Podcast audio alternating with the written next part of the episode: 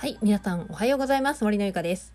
えー今日はですね、何か人に言われてイラッとしたり、何か人に言われて辛いとか、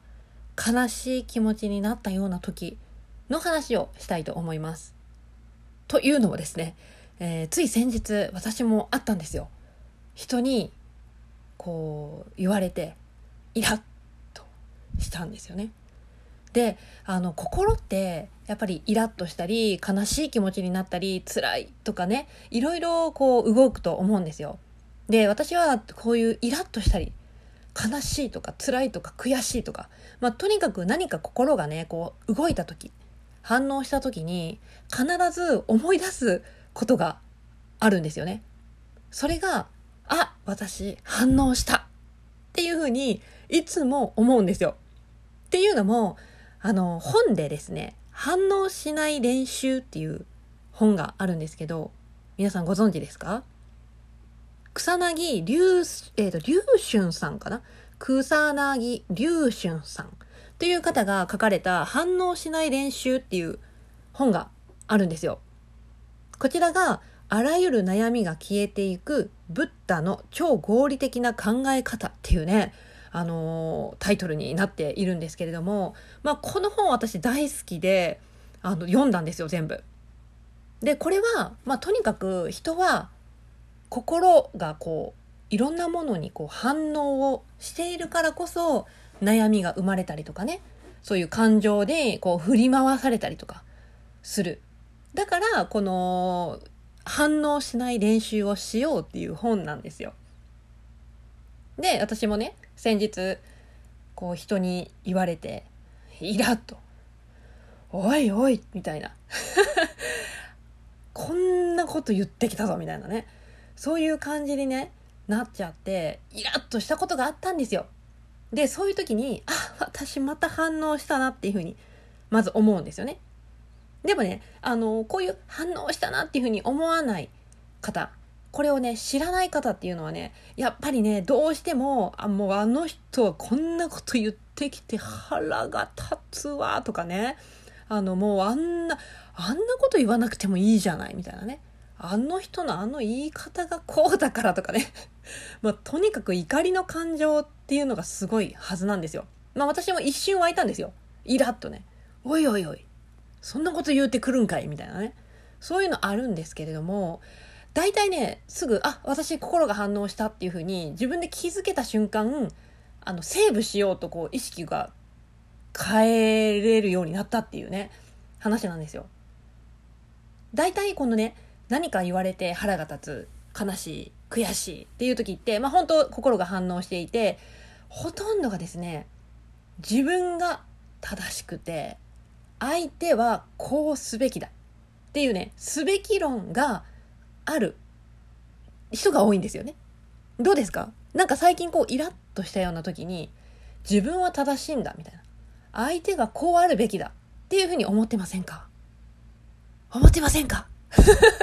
大体ね、私ね、イラッとした時ね、思ってるんですよ、それ。いやいや、こんなこと言うのダメだろ、みたいな。いや、こう言ってくれたら、みたいなね。なんかこう、大概自分が、あ、何？正しくって、相手が間違っている。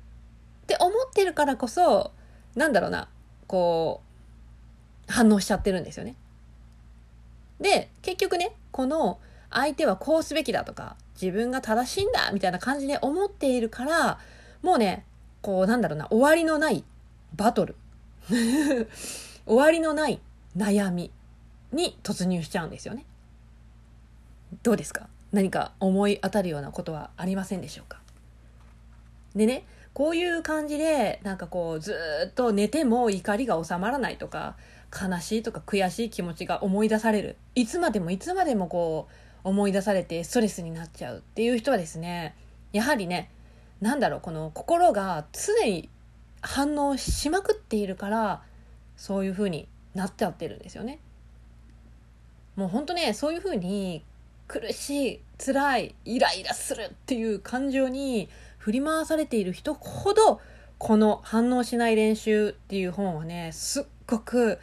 心が楽になって、軽くなって、こういう考え方があるんだっていうふうに目から鱗が出てくるんではないかなという本になるんですよね。